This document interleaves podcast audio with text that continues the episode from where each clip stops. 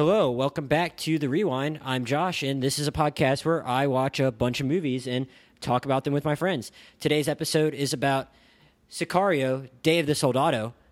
Glad I got that right on my first try, because this movie has had about 5 different titles. It's the sequel to 2015 Sicario, a movie that's starring Emily Blunt, directed by Denis Villeneuve, and written by Taylor Sheridan. And hey, a lot of the ingredients that made the first one are not present in this one, so I think it's kind of an interesting sequel to talk about. I'm joined today by my friend Josh Brown. Hope that's not too confusing that I got 2 Joshes on here. Josh, how's it going? Good. Happy Day of the Soldado. Yeah, that movie's had like so many titles. I wasn't kidding when I said that. Like I referenced it in my last podcast, like saying, "Oh, next episode's going to be about Sicario 2, Day of the Soldado," and there's not actually a 2 in it. And I think it was originally just Soldado and nothing else when it got announced, which I thought was cool.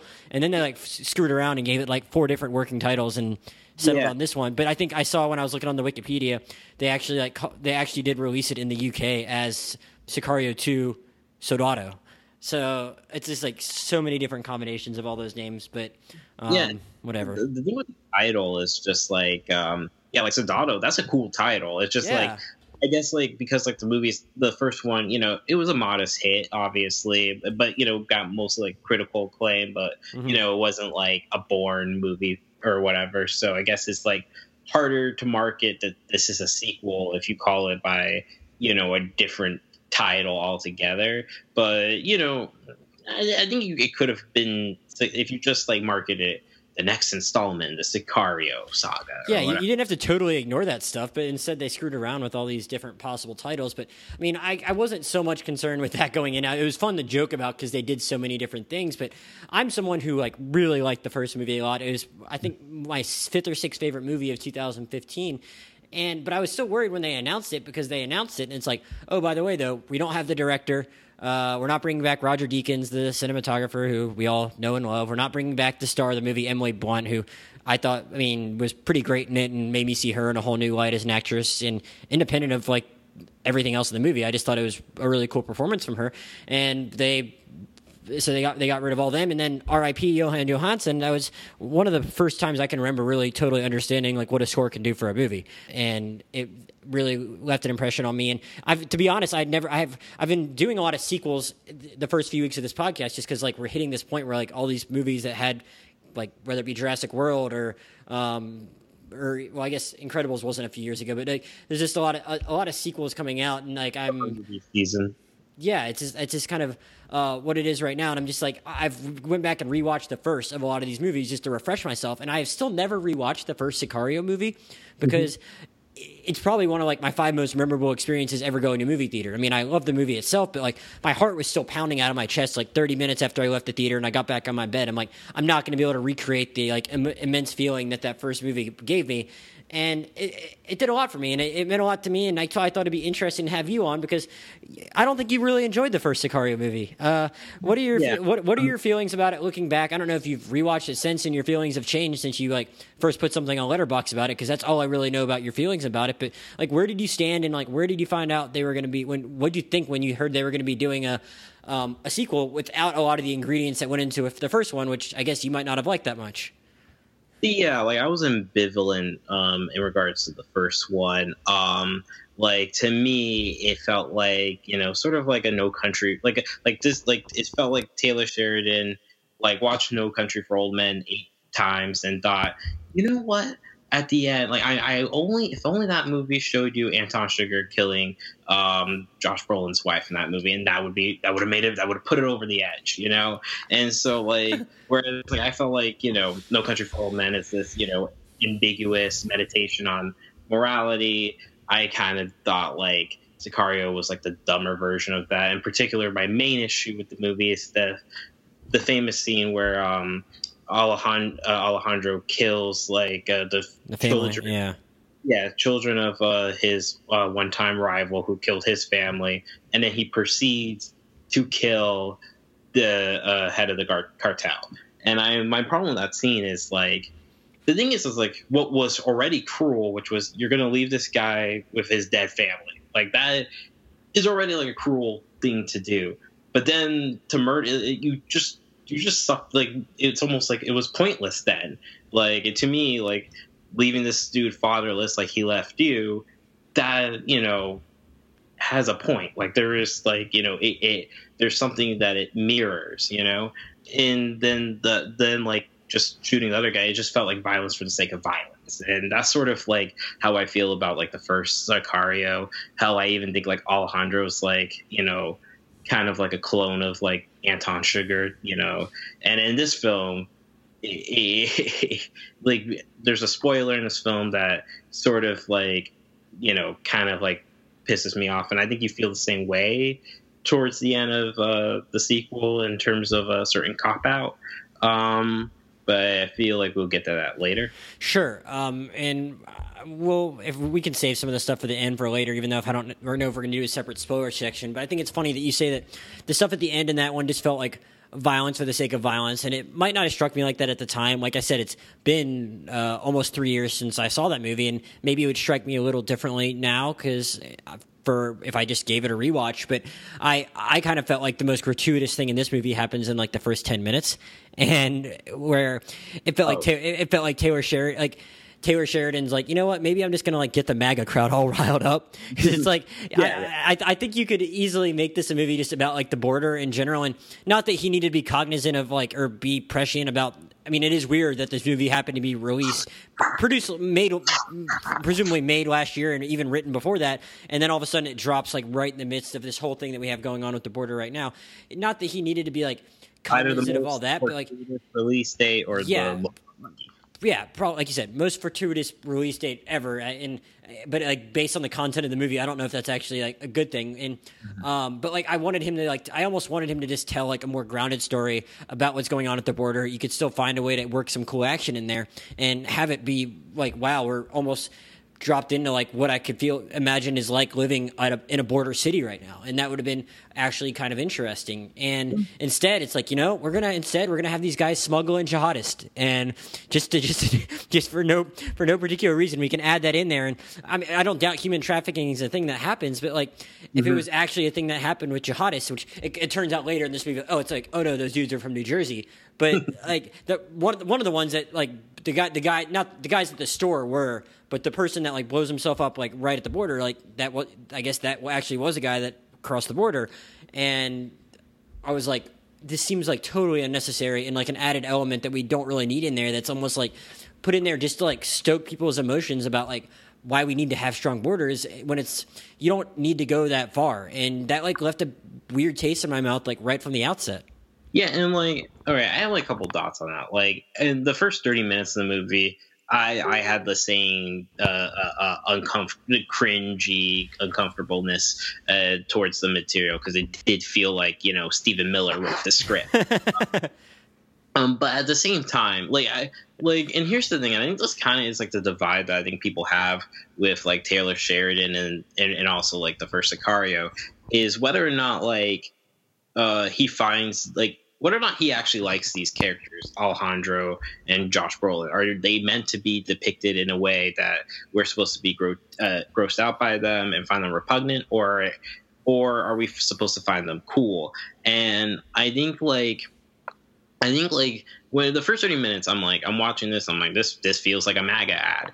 But at the same time, like, I think it's like the Wolf of Wall Street thing where it's like depiction does not equal endorsement.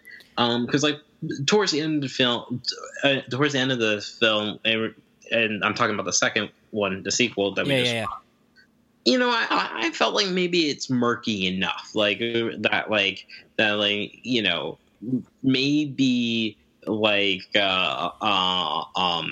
you know, the effect is that we're supposed to be grossed out. Like maybe that is that we are cringing at this. But as you said, the part of the thing that kind of hurts it a little bit is the fact that like the situation at the border that is depicting is not representative of what's actually happening at the border. Like net migration into the United States has been at net zero you know, for the past decade. Well, and also I want to kind of lay out there, because I didn't give much of a synopsis at the beginning in case someone's listening still that is trying to decide if they want to see this. I mean, presumably if you saw the first one and you liked it, you're going to see this, or even if maybe you didn't like it but you just like movies, you might have gone to see this. But it brings back the Josh Brolin, who's Mac Graver is the character's name, and Benicio Del Toro's characters, and they're brought into basically after these jihadists that are smuggled in have their attacks. They're brought in to solve the problem, and their solution is, all right, we need to solve this by pitting the cartels against each other, and that way one of them will wipe the other out, and I guess that'll make it so they don't do as messed up of stuff. I don't totally know exactly what the reasoning is, but they thought that was we need to proceed this way, and that's I'd forgotten that's kind of a bit of a plot point in the first one. It's like there's more order when there's only one cartel. It's like, okay, so we'll give you carte blanche to do whatever you want. And they do some really crazy stuff, which we can get into more detail about. But then what they do at the end is, which felt almost a little rushed into me, it's like, because one of the means that they're authorized to do is to kidnap a cartel leader's daughter and make him think that another cartel did it. And once the U.S. tries to get out of this because they're like, all right, we gave these guys too much rope, this is stupid, erase all evidence that this ever happened, including the girl. And because those two characters who we've seen do a bunch of messed up stuff want to save the girl, I think some are thinking like, oh, well, now you're just trying to like usher that storyline in there to then make us feel sympathetic for these guys that have just done all this messed up shit. I don't know how you feel about that idea, or if you think like maybe these guys, there was a thread of humanity there all along and now they're just showing it at the right time. I don't know where you come down on that, but some people think like, oh, they're just throwing this in to make them seem like father figures and have their cake and eat it too. Yeah, in which, like, you know, like, and I think in my Letterboxd review, it's like, for all the grunting and the brutal nihilism of this film, it feels like the work of cowards, and we're going to get to that at the end because of what happens at the end. There is, like, cop-out. But that said, I'm of, like, two minds on, like, what it's depicting. Yeah.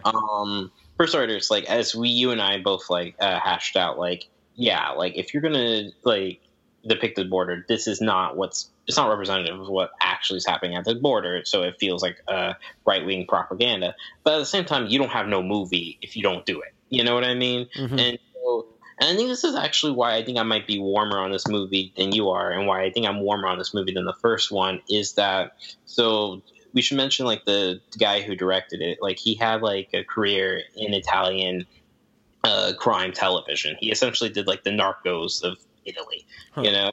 And, like, this film sort of, like, I find that fitting because, like, this film, like, reminds me of, like, Italian Polischetti films of, like, the 70s, where, like, in the 70s, the Italians, they were making these, like, pulpy crime exploitation cop films or whatever, you know, in the wake of, like, here in America, we're doing The French Connection, and they're doing, you know, Live Like a Cop, Die Like a Man, you know, stuff like that, where, and they were also very fascistic, very right wing.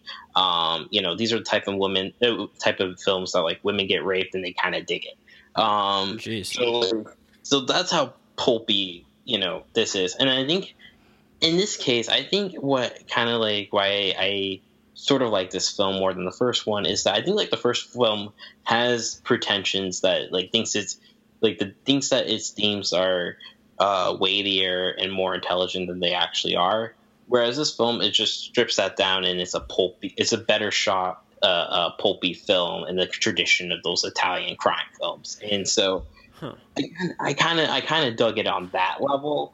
At a certain point, like, the first couple minutes I was cringing, but I couldn't help but be gripped by what the events that are happening. And essentially the plot line of this movie is Yojimbo, you know, like the Kurosawa movie where, like, the gang, like a samurai swordsman, like, takes these two rival gangs and pit them against each other. And so I kind of dug it on that level. Like, I find that a gripping plot, and I like some of the new characters introduced in this film, especially the little girl that you mentioned, which I caught a glimpse of her today in, like, the fourth Transformers movie. I didn't realize she was the same girl. I'm like, she's great. I think she's the best performance in the movie. I won't argue with that. I'd say part of what I liked about the first movie is that I didn't think it had a strong political message necessarily. Like, I got those vibes early on in this one. It felt like more it was just trying to say, like, there's not an easy answer to the drug war, and it wanted to make you question, like, whether these guys were going too far. And but it, like, it didn't have. Like, I didn't feel like it had, like, a political message. I think it just had, like, I think it was, like, about, like, morality. I think it, you know, it was about. Yeah, and maybe, like, I get what you're saying, like, maybe it wasn't as profound as I thought it was, but I just kind of like being dropped into, like, this mess at the border and then just, like, having to deal with it. And I want to ask you specifically, like, when you say it was better shot than the first one, what do you mean by that? No. Oh, no. all right, this one's worse shot than the Roger Deakins one. I meant that it was better shot than like the Italian crime. Oh, okay. No, I thought maybe you'd say, I thought maybe I'd remember you saying something in your Letterboxd review about how it was better shot than this stuff, but maybe you were just speaking in reference to that Italian stuff, and I just forgot. Yeah. Okay, gotcha. Because I mean, I would say that there's like nothing in this movie as far as just the way the camera moves that like grip me. Like, I actually agree with you though with the sequel. I was actually gripped at certain points. I almost like didn't like myself for being as into it as I was because I could recognize the things I didn't like about it. But like there was nothing that gripped me like that scene at the border in the first one, and I don't think it elicited any kind of tense moment like that necessarily. I half agree. Like I think like that. You know, I'm not a huge fan of that movie, but I think like that border sequence is, you know, well put together. Mm-hmm. But you know, like the grocery market scene where it's done like in a oneer. It has stayed with me in the week since I've seen the movie, even though at the time I was like kind of grossed out watching it because it felt like, you know, very, very exploitative and all that scene that they've been talking about.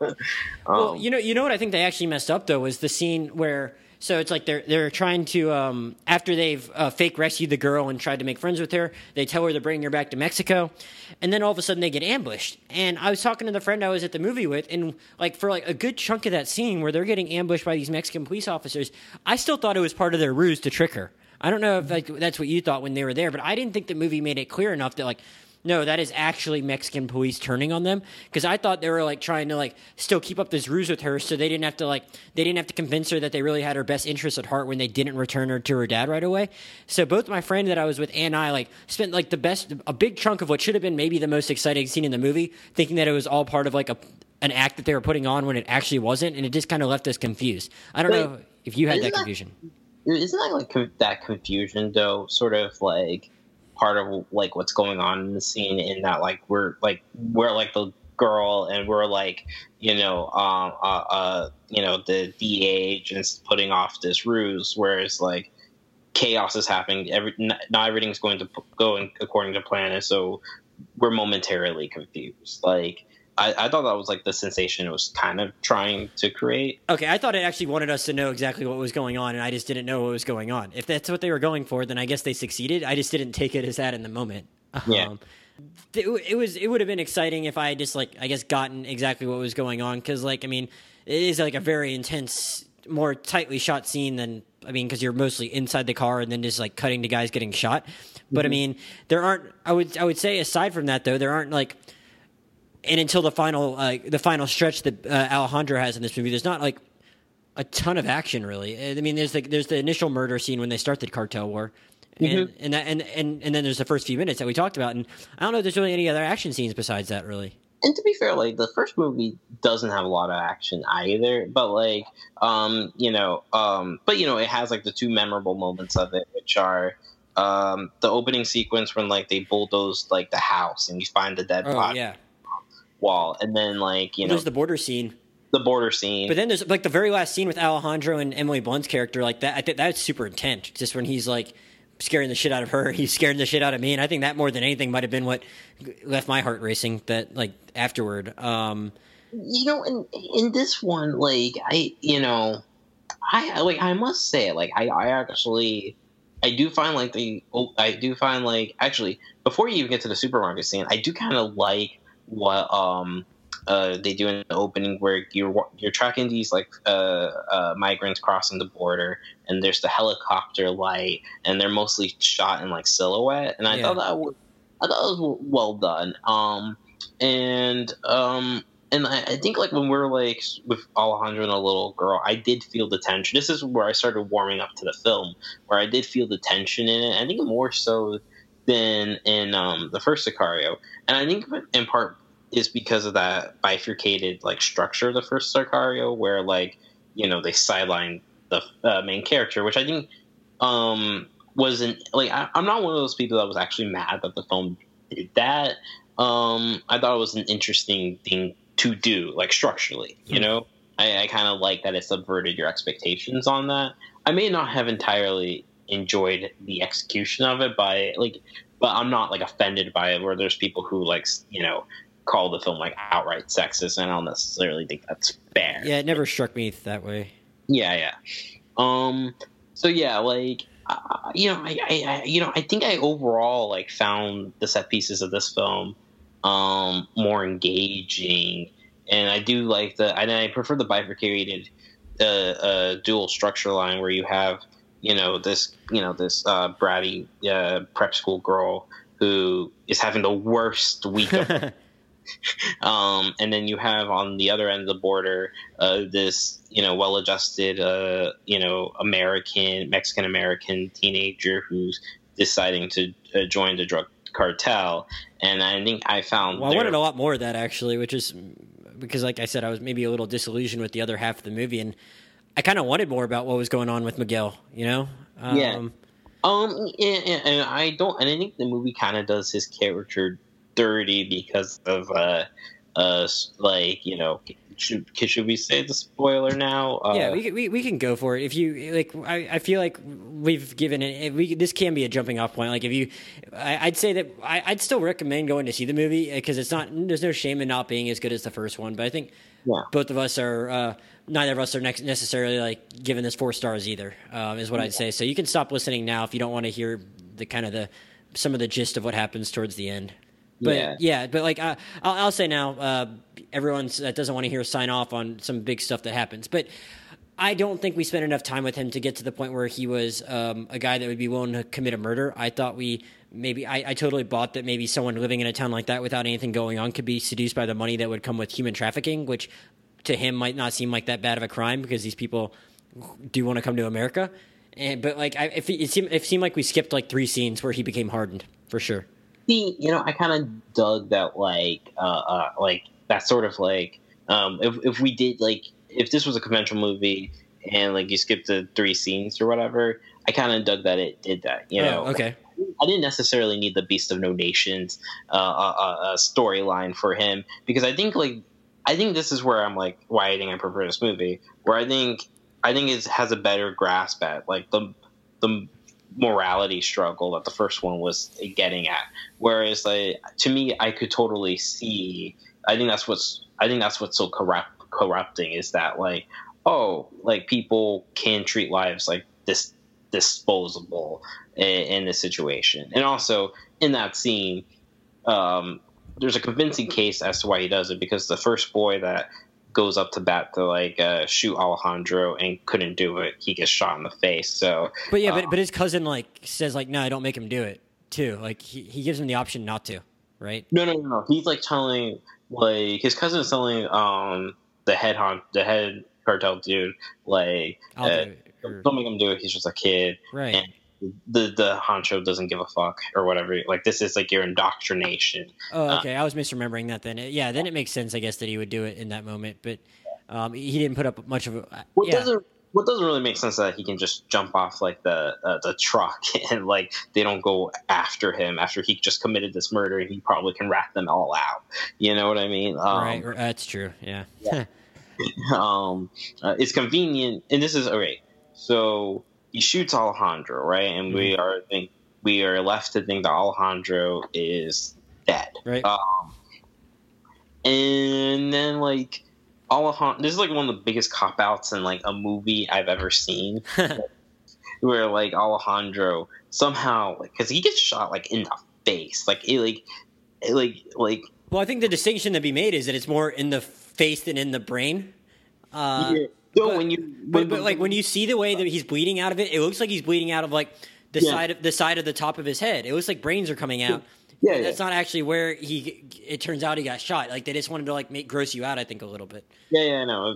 It's cheap thing. And I was sitting next to Ben, and he's he's a med school student, and we were talking about this, and and he said there's no way Alejandro could have survived that with because he's being gagged and he was that's a good 18 hours that he went without medical attention, and all that blood coming out, the motherfucker is dead. and I think this is what this is the true Taylor Sheridan is that I think in the first film. This is my problem at the scene with Alejandro at the dinner table, where it's at the end of the day, for all the fronting that this movie does with its brutal nihilism, it can never bring itself to go there. And especially now that it's a franchise, it would not dare to kill off this cool character that is arguably the linchpin for these movies going forward, you know? Yeah, I don't think there's – I don't know if a third – I mean, I agree with you that it's a cop-out not to kill him, but I just don't know if there's a third movie, if you can do another one without him. You know what I mean? Well, he's too important. Yeah, and, like – well, and here's the thing.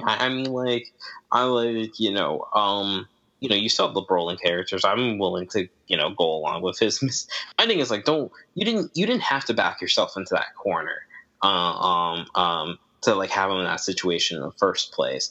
And so the fact that you did it, now, Alejandro is essentially the Terminator.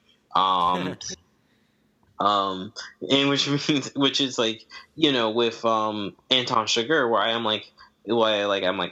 Alejandro's poor man's Anton Chigurh is that, yeah, there's a mystic quality to that character. We don't know anything about him. He's this unstoppable force of nature. But there's nothing – the movie never, shows his cards and, showed that, he – make it literal that he's a supernatural character. And not to say that, this movie does, but, it never puts itself in a situation where this character is no longer human. You know what I mean?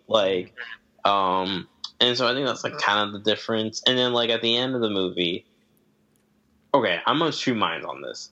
A, I can't forgive it for the cop out, and it's sort of this really cheap Godfather homage where Miguel he works at this shitty restaurant that we see at the mall we see him go back and forth throughout the movie. And now he's all tatted up and hardened at the end. Yeah, and then, you have the, Alejandro's there to greet him and, make him a Sicario. And then, the door closes like it does in the first Godfather when Michael Corleone becomes the head of the Corleone family, mob. Yeah. On the one hand, it's a cool way to end a movie. On the other hand, the way you got there is infuriating. But on the one hand, one thing I kind of dig, this is a small little detail. Yeah. Is that I like the idea that the shitty mall reappears because that only makes sense. That's something that actually feels genuine to me because oh yeah, he lives in this shitty small town, and of course it's the shitty mall that they go to that that character. No matter if he still lives in that town, he's more than likely to show up there. You know what I mean? Sure. But it feels somewhat authentic to me. So I kind of dug that, and I thought it was a nice touch. Yeah, no, I mean, it makes sense that that would be the hub in a small. I think it's supposed to take place in McAllen, right? That's what it was. Yes. I mean, I actually do know someone that lives there, but I've talked to them a ton about its layout. But I mean, I can imagine small towns like that, the mall is kind of just the hub, of course business is going to go on there. Which by the way, McAllen, so basically you either join the cartel or, you just smoke weed, across the border. Yeah, I guess. And I don't know. And that's kind of why I guess I wanted to hang out there a little more because I just didn't know if the other side of the movie did everything in the way I wanted it to, but I could have seen the McAllen stuff actually being an interesting way of telling a story about what's going on at the border and from the standpoint of everyday people. Have you seen Fast Food Nation? I have not, which is weird. I do like Linklater. I watched it for the first time 3 weeks ago. I had no idea what it was going to be about, and I thought it was literally going to be like a version of Waiting at a fast food restaurant or something as opposed to a regular restaurant, just a comedy going on at a restaurant. That's all I came in expecting. I had no idea. I don't know if you know what it's about. Did you read the book? Okay. Yeah. That was just one of those books that I wasn't one who read it, but at my high school, if you took environmental or something like that, that was something that they made you read. So that just felt weird. It was really timely to watch it when I did because I watched it right at the beginning of all the border stuff a few weeks ago, and it's wow, this is came out 12 years ago, and it's addressing immigration and just what these people have to go through when they come over here, and it's kind of interesting to see this story told in a really small Midwest town, or I guess it's in Colorado. It takes place in Colorado, I think, rural Colorado. And it's like, oh, that would be cool. And I start watching this movie, and that's one of the better shots in the movie, I think, is when they show his house and how you can literally see the border wall like right behind his house. And as he's leaving it, I'm like, wow, it'd be cool if they can tell like a local story about like what's going on there, and eventually have it converge with what's going on the other side of the movie. And I guess it kind of does. I just thought we were going to get to hang out in that world a little bit, and I would have enjoyed that. And, you know, truthfully, all right, I don't know about you. I do find, like, the Josh Brolin and Benicio Del Toro character, I don't really find them all that interesting.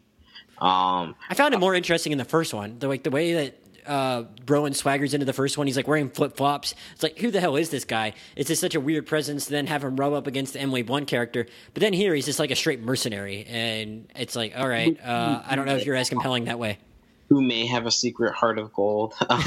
Yeah, sure. Like, which, you know, you open it with him, like, droning, like, someone's family, and then... Yeah.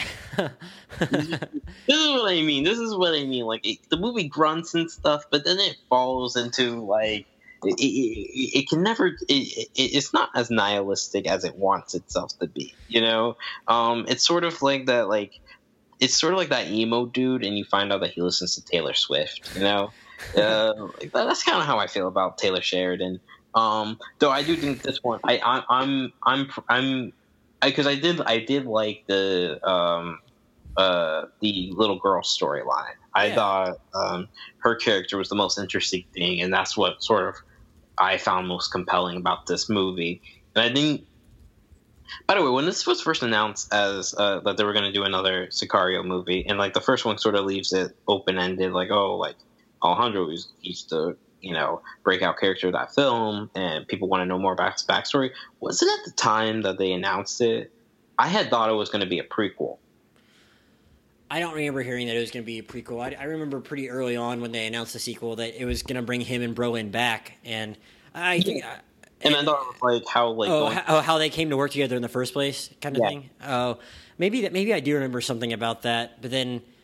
I don't know. I'm a bit out on prequels, so I'm not upset that that's not the case. But I don't know. I guess I do kind of remember that. What I mainly though remember from the first announcements of it was just like being very alarmed of all the people that weren't going to be involved that were involved in the first. But I don't specifically remember what the storyline was going to be, if it was going to be any different or not. Yeah, for me, I'm a Villeneuve skeptic, so I wasn't too bummed out by it. Right. This is like how I felt about like I guess Deadpool 2, where I'm like. Oh, yeah, I wasn't a fan of the first one, and, oh, you got this unknown quantity. Well, in the case of Deadpool 2, that dude had actually made a movie I liked, so this one I haven't seen the dude's other stuff in Italy, but, so, like, this one, like, it was a question mark. And I think in large part, I think this one knows what it is, and I can accept it more as this, you know, as the, like... I think this one like admits that the first one is stupid. I'm still interested in whether it actually knows what it is or not. I don't know if it does. One other theory I read, and I'm curious what you think, is that like it's more of just like a commentary on like the crazy shit the military-industrial complex will do to justify its existence. And do you think it puts in the work to be able to earn that take on it? Because like okay, yeah, like because when we were like talking earlier, like the first 30 minutes made you and I both like uncomfortable because of the politics of it, right? Yeah. And then like, but then like you know, as the movie progresses, like I do think you may have like this sort of like it may actually have like a progressive message about like yeah, no, the U.S. government is shady, is you know it's torturing like to the point where like I like these people who are. Operating this bureaucracy are corrupt and dangerous, just like you know right now with the parallels of ICE, what's happening with ICE. So you know, I think I may be willing to give it that. Well, that's right, because I was about to come on here before we got on this call together, and I was like gonna rail about how unrealistic all this stuff was, and I'm like, can you see them doing something this ridiculous, taking a girl from her family? And I was like, what am I talking about? Like, what is going on right now? Is it really that far of a stretch from where we are right now? And I was prepared to like come have this big speech about how ridiculous all the plot machinations were, and it's like, yeah, but like we're already taking kids away from their families anyway, and like in this movie, like the U.S. government decides to run and hide from that, just like our our president decided to deny that he had any involvement in this and it wasn't his fault. You know what I mean? So well, it's like, I guess it actually is. Maybe I should give it more credit for being being a little more prescient about what our government is capable of trying to wash their hands of. Yeah. And pre-Trump, you already have the Fast and Furious scandal with the ATF and the Department of Justice. You have and then I think there's some echoes of Iran-Contra, arming our enemies and stuff like that. So I'm sure some of this stuff has probably informed Taylor Sheridan, because it's easy to make the military-industrial complex. I guess, but he's not do you watch The Americans? I've only seen a couple episodes of hers, but I need to get on it. Okay, well, it's great, but those dudes, one of those dudes, worked for the CIA, so mm-hmm. It's all right, I get how he might actually have some insight in this. Taylor Sheridan's been an actor since he got out of college, so I didn't want to take his word for it too much on because before we got on the call or before we started recording, we were talking about would the Secretary of Defense have this kind of sway and power and be able to pull these levers? And I'm I don't know if Taylor Sheridan's the one that is capable of answering that question for me anyway, because he's never really been in it. He was an actor that all of a sudden started writing movies, Yeah, that was my nitpick that I talked to you about, because in the movie Matthew Modine, who I incorrectly accidentally, I knew watching the movie it was Matthew Modine, but then when I was talking to you, I said Timothy. You don't have to rat yourself out, dude. It's okay. Yeah. It was embarrassing for me because this usually doesn't happen to me. But to be those two, come on, they had the same career almost, except for he got won an Oscar. But that said, which, by the way, reminds me, Christopher Nolan has this weird thing where he just casts old 80 actors who were at their peak in the 80s and haven't been heard from ever since. You and I were talking about in the movie Matthew Modine plays the Secretary of Defense, and I was telling you, I'm why is this following? This is a border dispute. Why is it falling under the Defense Secretary jurisdiction? Should it fall under the Homeland Secretary or the Attorney General?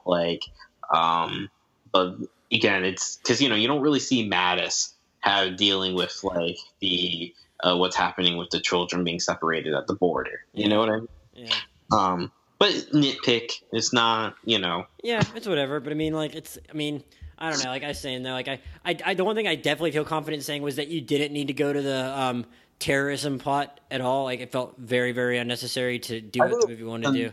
I think it's just to make Josh Brolin he's fucking tough, man. He's fucking tough. Yeah, I guess you could have done that in other ways. It just felt way too gratuitous and unnecessary. All that stuff for me and maybe this other stuff, if I think about it more, I'll find a way to say oh, maybe that actually kind of worked now that I've talked it through with you some. But I don't know, I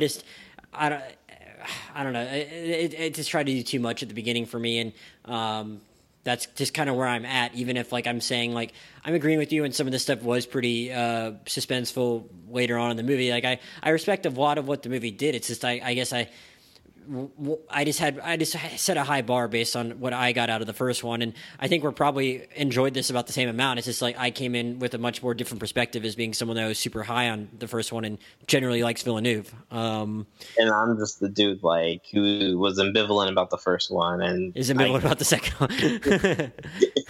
one. So it met my expectation. Well, yeah. On that note, though, is there anything are there any points that I didn't touch on that you kind of wanted to talk about before we get out of here? It's less a day of the Soldado, more a week of the Soldado. Sure.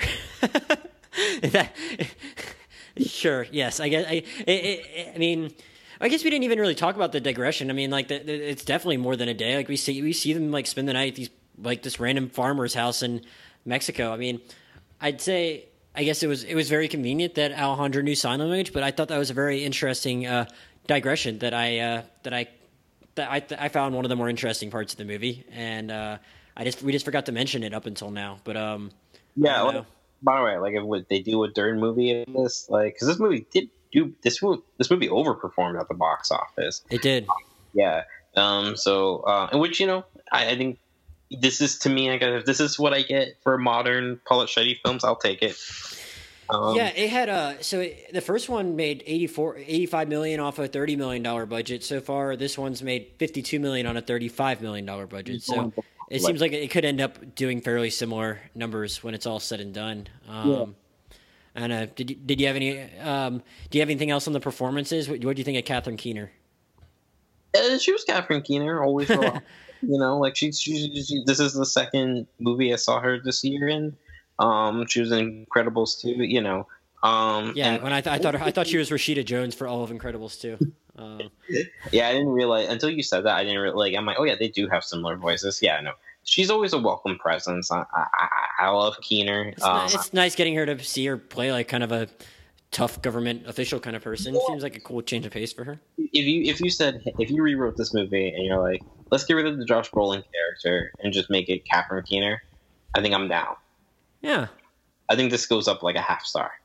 Sure. I mean, yeah, it's just, I mean, and I like Brolin a lot in general, you know, like I thought he's having a pretty incredible year. Even if you didn't like Deadpool 2, I thought he did a lot with the weird character in that movie. And like so far he's been one of the better things of like, so like he did Infinity War. And I hate that movie. But I didn't love Infinity War, but like, I mean, I thought he was pretty incredible for someone performing under a bunch of CGI and a character that had very low expectations. So yeah, no, I like Brolin. I'm a Brolin. I like Brolin. I don't no hate to him. I'm just thinking like his character. You know, he doesn't go in any interesting directions in this movie.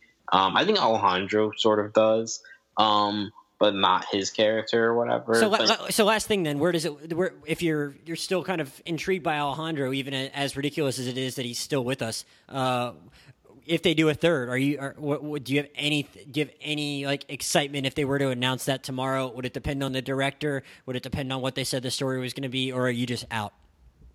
I'll probably see it. Like it's not like I'd be excited for it, but I will be excited if it's just like, oh, the little girl is like the main character, and I get to see her at like the private boarding school, like, picking fights with girls, calling her like cartel sluts or something like that. At the end of the movie, she has like PTSD. I'm sure. You know? Yeah, the Soldado doesn't fuck around, you know. So I want to see her at summer camp. I think that's where I want the franchise to go. Summer camp. Miguel, he's the Jason to her, like at her like a Friday the 13th summer camp where it's like you thought you escaped the Soldado. So, okay. Sure. All right. Well, I think that's a fairly good note to go out on. We've already rambled on even longer than I anticipated. But before we get out of here, do you have anything you want to plug? I like letting people plug their Letterboxd or their Twitter, or do you just want to be a blank slate? Anything you want to talk about? Yeah, if you want to follow me on Letterboxd, it's JKB1626. I think that's also my Twitter handle. I have to double check. I didn't even know what my Skype handle was. I'm pretty sure that's not your Twitter handle. I think it's like Josh Brown 95 or something like that. But, yeah, I'm sure I could get away with that handle given like how common my name is. Yeah, my name's not as common, but on Twitter it's as usual. It's at Josh Jurnovoy, JOSHJURNOVOI, and thank you guys for listening. And coming up soon, I think you actually might hear from Josh again because I'm planning on inviting him and some other people back fairly soon, but I'm not sure exactly what's going to be the next in our order, but I'm going to be trying to get podcasts out every week in July. So stay tuned for the next one, and thanks for listening.